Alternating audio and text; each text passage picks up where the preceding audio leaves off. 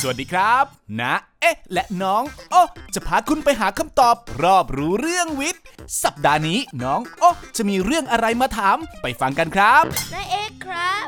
เวลาคุณตาอ่านหนังสือพิมพ์ ต้องยื่นแขนออกห่างๆด้วยครับ อ๋อ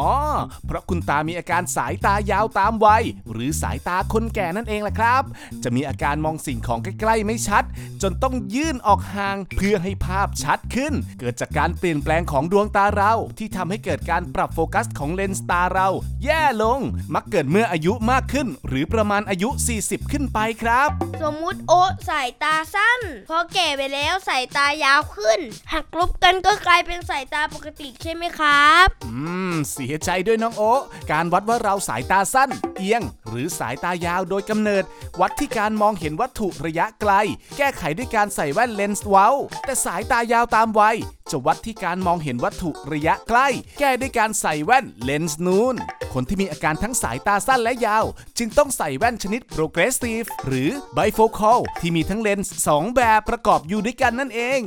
สายตายาวตามวัย สามารถเกิดขึ้นได้เมื่อมีอายุมากขึ้น แม้สายตาสั้นก็ไม่สามารถหักลบกันได้นะครับ ควรสังเกตตัวเองหากมีค่าสายตาผิดปกติ ปรึกษาแพทย์ผู้เชี่ยวชาญเพื่อแก้ไข จะได้ไม่รบกวนการใช้ชีวิตของเรานะครับเข้าใจแล้วครับนายเอกติดตาม เอ๊ะ ยังไงนะ สงสัยต้องสืบก่อนจะเงิบ ได้ตามช่องทางแฟนเพจ NSM Thailand หรือรับฟังได้ทาง YouTube NSM Thailand และ SoundCloud Podcast The Cube พอดแคสต์ทุกวันพุธเวลาเที่ยงตรงครับ